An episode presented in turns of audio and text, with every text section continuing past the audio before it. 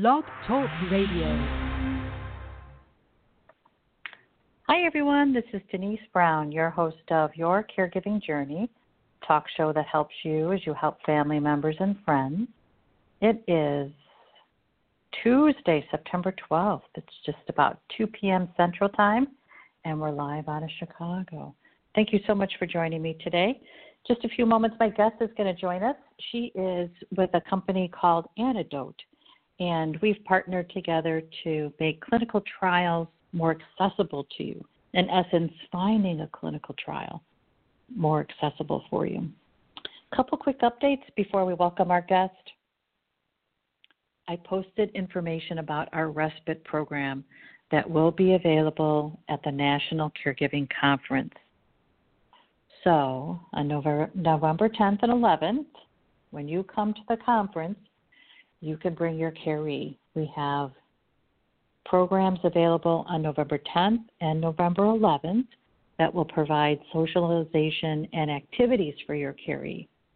We're not providing care. You can still do that. So, for instance, you dispense meds, you help your caree to the bathroom. We're there to provide socialization and activities. So, while you're in the conference sessions, your caree is engaged with our activities in the respite room.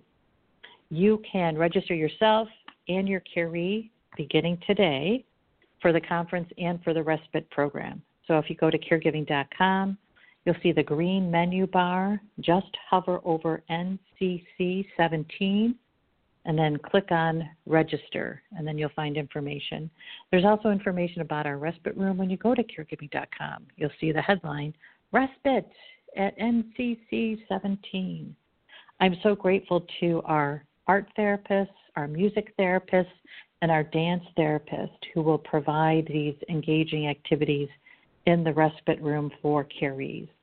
And just a heads up, we have a limited number of availability in the respite room, so we can manage 10 carees on Friday and 30 on Saturday. So if this is something that you'd like to take advantage of, I'd encourage you to register as soon as possible.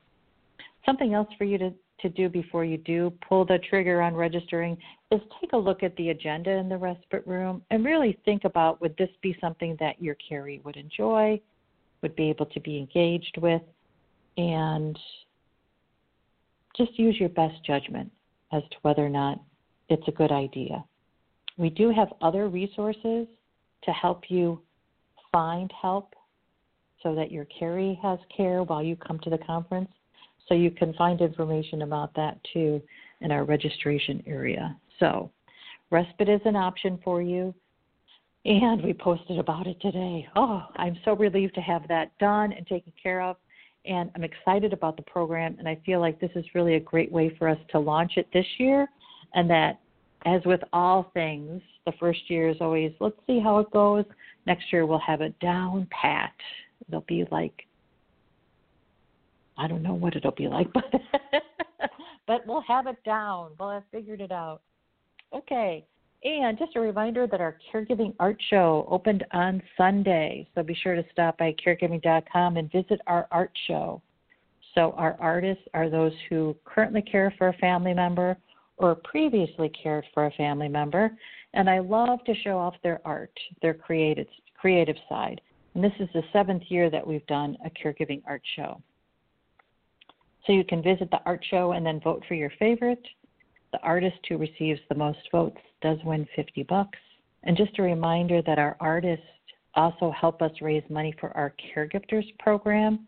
So when our artists entered their pieces, they paid an entrance fee, and that helps us raise money for caregifters. And you probably are aware of our caregivers program. We try when we can to send $500 to a family caregiver in need, and I was able to do that just within the past two weeks. One of our bloggers was having really a terrible time, just one incident after another where you think, oh, really? so she's trying to manage her new job, manage caring for her mom, which is new for her. Her mom just moved in within the past three or four months. Maybe it's been longer. Maybe it was in the spring. and you know she's had some dental work and then she needed more dental work and then the rent is due. You know how it is. You just think there's not enough to go around. What can i do? So she posted a blog post saying i don't know what to do. I was able to respond and say hey i can send you five hundred dollars and so that's what i was able to do that very morning because through your donations we keep our caregivers fund full so the art show is another way for us to do that. So thank you to the artists, not only for helping keep our caregivers Fund full, but also for sharing your art. You're going to love this year's art show. You're going to love it. Okay, those are the updates for you. So joining me this Denise, afternoon is yes, yep. I just I just bringing you on live. Yep. Hi, Grace. How are you? Good. I'm great. How are you? Good. So let me tell you a little bit about Grace McElroy. She is our guest this afternoon, and she works for a company called Antidote. And the company had contacted me a few weeks ago, and I was so excited to be connected with them. So they have an easier way for you to find clinical trials in your community. And we know that when a family member re- receives a diagnosis, like like Alzheimer's, you think, "Oh my gosh, what can we do?" And so through Antidote, you can actually do much because you can find a clinical trial in your area, and then you and your caree can participate. And we know that the cure for diseases like Alzheimer's are going to come from clinical trials. So before Grace joined Antidote, she was the um, oh gosh, she has a great bio. She um, oh gosh, Before Antidote, Grace led partnerships at TED Med, the health and medicine edition of the world famous TED conference. So, Grace, welcome. Thanks so much for joining us today. I'm so pleased to be here. Thanks for the invitation. So, tell us about your your interest in working with clinical trials. How how did you find Antidote? What happened that led you to them, and and why clinical trials? Um, so yeah, so at, at TED Med, one of the things that um, we did so effectively was convening people from different, uh, all different dif- disciplines to get together and kind of try to tackle some of the big issues in health and medicine. And every year we would convene um, a conference.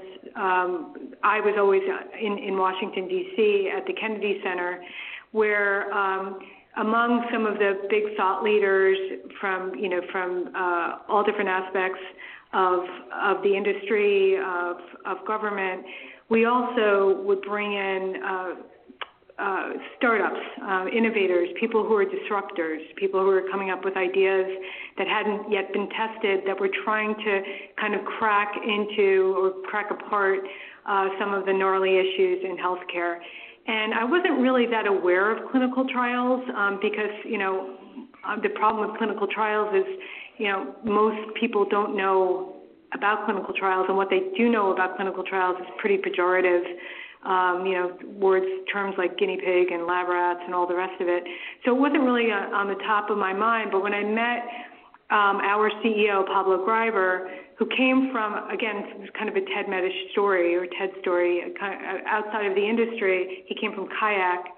And um, so he, you know, understood search really well. Um, and he gotten, um, he, he created this uh, company based on a, a myriad uh, issues um, or, cons- or interests, I should say um, trying to see what he could do next with you know MetaSearch, and uh, coming to coming to you know the conclusion that clinical trials was a huge issue. You know, 85% of patients who actually could use clinical trials um, don't even know that they exist, and the ones that do don't know how to search through them for them, et cetera. So when I when I met Pablo, um, I he just he was so much in this same sort of um, space of the TED Med kind of startup disruptor that I thought, you know, I've been to TED Med for four years. It was a great experience. I met amazing people, but uh, I wanted to be part of the solutions, um, not just convening great people, but actually trying to be part of the solution. So I've been here for over two years. and it's been a fantastic experience. Priest, are you on a speakerphone by chance? I'm on a um uh, I'm uh yeah, it's a it's one of those what are they called? Um look at if it's, there's any chance yeah, if there's any chance you could just just talk in your headset or a, or a handset, there's just a little echo behind you.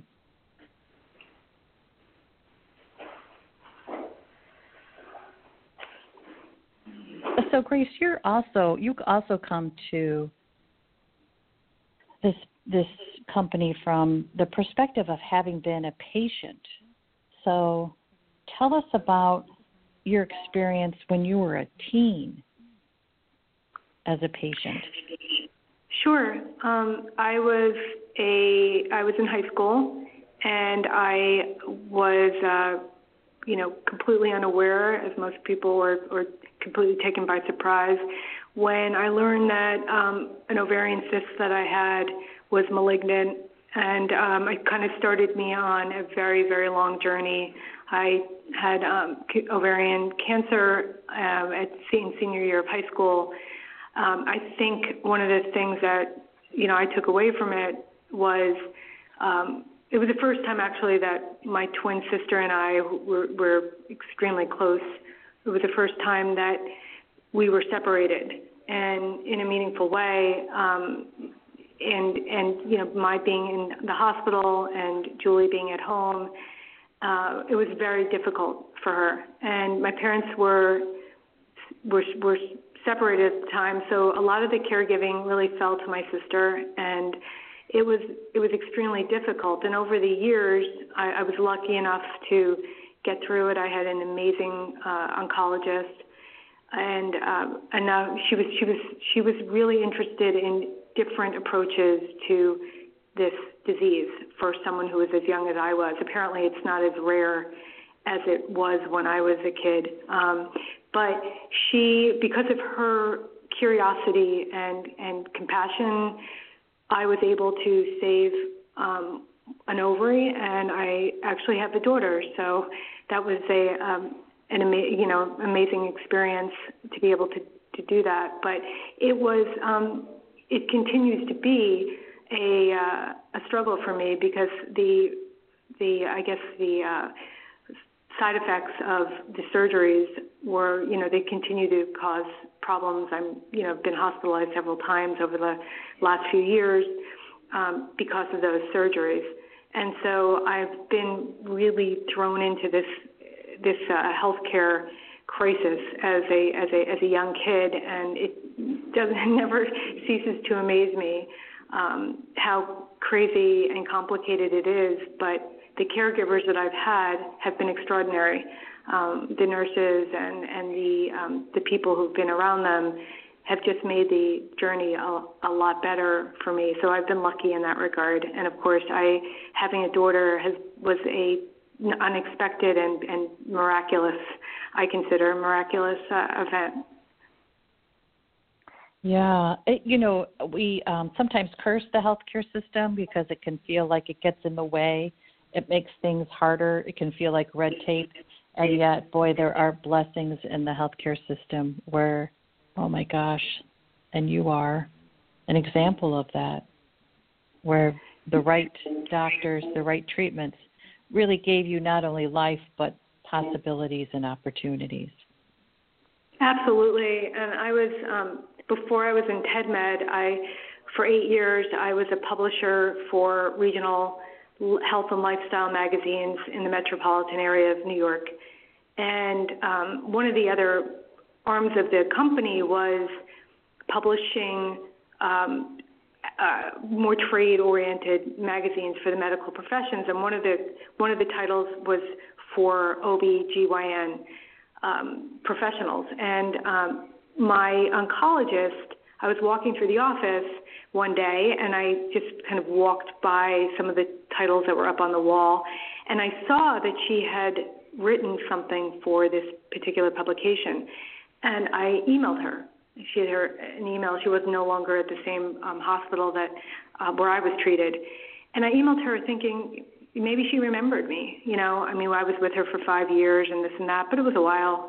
And she she did, and she wrote me back a a, a beautiful email um, citing some you know personal things in my life at the time, and I was so moved. I wept at my at my desk because it was just it was it was such a human experience, and sometimes when you're in this world of uh, healthcare, that can be tested. And I was so happy that I had that uh, kind of end to our relationship. Um, she remembered me, and she's meant so much to, to to my life, my family. At the time, it was a, obviously a very difficult thing for us to go through, but it was a, a, a uh, an amazing an amazing email. I have to tell you. So, yeah, she's a wonderful woman. Yeah, it's the human touch that makes the difference. And the other part that makes the difference are clinical trials. And in the past, it's been difficult to find clinical trials. There is a, govern- a government sponsored website where you can go and search, but it's cranky. it, yeah. it squeaks. you have to use the foot pedal to get it to go. So you guys came up with a solution to that. You figured out a way to make it easier to find a clinical trial. So, can you tell us a little bit about the process that someone goes through when they go through the search um, on your on your site to find a clinical trial? Right. So, yeah, absolutely. Um, you know, I guess if you were going to kind of bucket all of the the the, the um, focuses of of this company, finding, understanding, and connecting patients and caregivers to clinical trials is pretty much the three tenets of the of the organization. So we've built a platform that aggregates and structures all clinical trials in the in the public domain, so that patients and caregivers can easily find and connect to trials. Um, it's it's obviously difficult to find or search for a clinical trial. Um, it can be incredibly difficult. But, you know, and part of that difficulty lies in language. Um, the other lies in data or technology. So I can talk about language in a minute, but um, in terms of the technology, when you go to the government site, clinicaltrials.gov, which is you know the de facto research tool, um, and more and more uh, people are going to clinicaltrials.gov. Just a little um, fact that as of last February, the clinicaltrials.gov received an average of 199 million page views per month and 76,000 unique daily, uh, visitors daily. So more and more people are going to that site. It was meant for researchers, it wasn't meant for patients, but increasingly patients who are going online for uh, health information as you know their main source um, are going to clinicaltrials.gov. So they're searching for trials. The problem is when, in order to get into a clinical trial, you have you know to meet the inclusion and exclusion criteria, and that criteria is in free form text. So basically, a researcher cuts and pastes out of their protocol into clinicaltrials.gov and rendering that data um, unsearchable. So what we've done is we have taken on this massive task of going in and structuring the eligibility criteria. In essence, what we've done is we've um, we've translated that free text eligibility criteria into a structured format, which we express in the form of questions, so that in a matter of seconds, minutes, um, a patient or a caregiver can drill down into hundreds or more trials and actually find trials that the patient can match to. So it's um, it, it was a it, it, it continues to be um, a huge undertaking, but um, we have structured the eligibility criteria across um, uh, multiple conditions, um, including um, Alzheimer's uh, and dementia. So if you go on our site or any of our partner sites, you can quickly and easily search for Alzheimer's and dementia studies by answering a few questions. Do you have any idea how many clinical trials are part of your site right now? So we um, we currently our main data source is clinicaltrials.gov. So any open trial that's in clinicaltrials.gov will be um, in our search tool, and we update that data um, nightly so that you know anything that's new comes into our system. So um, it's based on you know what the research is, uh, what research is available, and then it will will be part of our search tool. Uh, so, do you have a number? Do you know how many clinical trials there are right now? I don't have the latest number. Um, I think there. I I would um, let me not let me not That's answer. Okay. It's it's yeah it's it's um it's tens of thousands of trials across conditions. Okay. So yeah. Yeah. I was yeah, I was thinking, gosh, that figure must be just immense and I think that you as a patient, you know, you don't have the idea of the scope of the number of clinical trials. And that's part of the problem too, because when you search on clinicaltrials.gov, it's hard to really figure out, well, it doesn't seem like there are any. But what you've done is made it so that of those hundreds of thousands, you can find a clinical trial that that matches to your pa- the patient, the diagnosis, and it's in your community. Exactly. So, so we are we, we ask when we when you start the search, we ask what condition are you searching for, and then where are you located? Because you know obviously tra- you know traveling to a trial is of con- you know concern, especially in this condition of Alzheimer's, where um, it's it's pretty much standard where the um, the trial will involve not just a patient but also a study partner. So a caregiver has to also uh, you know raise their hand to be part of this research, and the proximity to the site is obviously a concern uh, for for a caregiver. Is it 20 miles away? Is it more than 20 miles away? Um, those are things that that are they're important, um, and so we can drill down also around um, you know their your interest in travel. Yeah. One of, one, one of the one other of the, things that I wanted just to hit hit upon, if if you don't mind, um, I I referenced language as a problem, and so, you know, education on clinical trials obviously is a, is a major issue. People don't know about them. What they do know about them is wrong. I was just on the phone with one of our partners who is a um, who had stage four lung cancer. He's a major patient advocate, and one of the things he he just you know touched upon was clinical trials or, or they are, you know, equivalent to a hail mary pass, as he as he put it. And of course, that's not the case. You don't. It doesn't have to be the last um, resort. And most people don't know the kind of the kind of um, care that you get is world class when you're in a clinical trial. Um, so there's the education part, and that's one of the things that we do. We work with our partners like you to kind of get messages uh, out there so that people understand what clinical trials are, what's expected, um, you know, and, and also share experiences like the one, you know, the one of the uh, the partner that I just mentioned. But the other one is language, and one of the things that we've done is we've we've built a, um, a platform for researchers. We call it Antidote Bridge where researchers can freely go in and add information that's not in the public domain. So if you are thinking about um, your, say you're enter, entering into a clinical trial for your mother, you want to know what's going to happen to her. You don't want to wait until you get to the site to find out, for example, that there are shots instead of pills when you know that your mother is deathly afraid of needles. So how can we get the industry to start putting in information that's important to, par- um, to patients and caregivers. How many are there overnight stays? Is there a placebo? Um, you know, shots, pills, other procedures, MRIs, et cetera.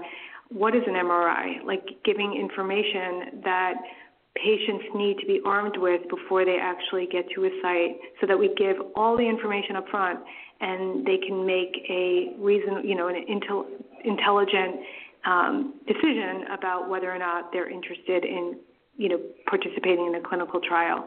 So that's a that's a big part. It, re, it re, we can't do it. We, it requires uh, industry researchers to go in and adopt this platform.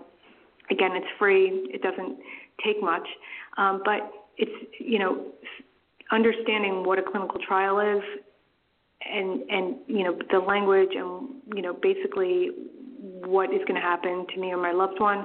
These are things that we need to fix because it doesn't, it, it only puts up barriers.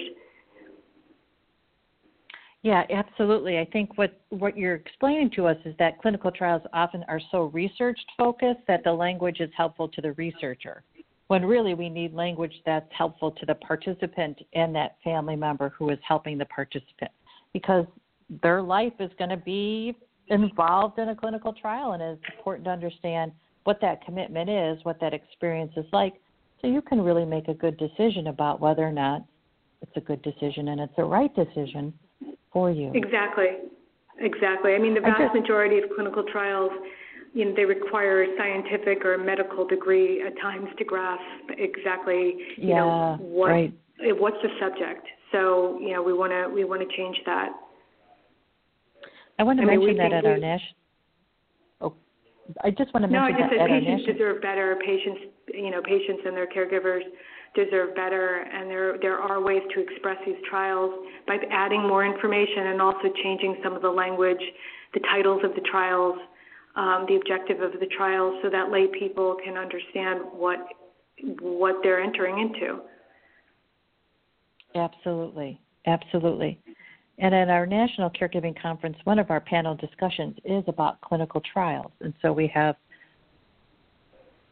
Eli Lilly, one of our clinical trial companies here in Chicago has a um, the president of that company will be joining the panel discussion. We also have a patient, a young man who participates in clinical t- trials around type 1 diabetes, and he's going to share his perspective and his experience because when we're caring for someone and we think a clinical trial really he's going to tell us what it's like for him and why it's so important to him it really gives him a sense of hope and that he is making a difference for others because he is really actively participating in trying to find the cure and the treatment that in, a, in all hopefulness eliminates type 1 diabetes i also want right. to mention that if you are on caregiving.com, you can actually search for a clinical trial. So on the green menu bar that appears on any page, if you hover over community, you'll see find a clinical trial. Just click on that, and then you'll be able to search for a clinical trial that's right for you and your caree. So, Grace, we just have a couple minutes left. What last thoughts would you like to share with our listeners? Um, last thoughts are just, you know, um, sharing, you know, I would say that even if you're not 100% sure about participation in a clinical trial for yourself or a loved one, that searching for a clinical trial, um, understanding more about what clinical trials are, both you know in terms of a, a, a disease or you can be a healthy volunteer even, that we're never going to get to cures for diseases like Alzheimer's, for example, um, if people don't participate.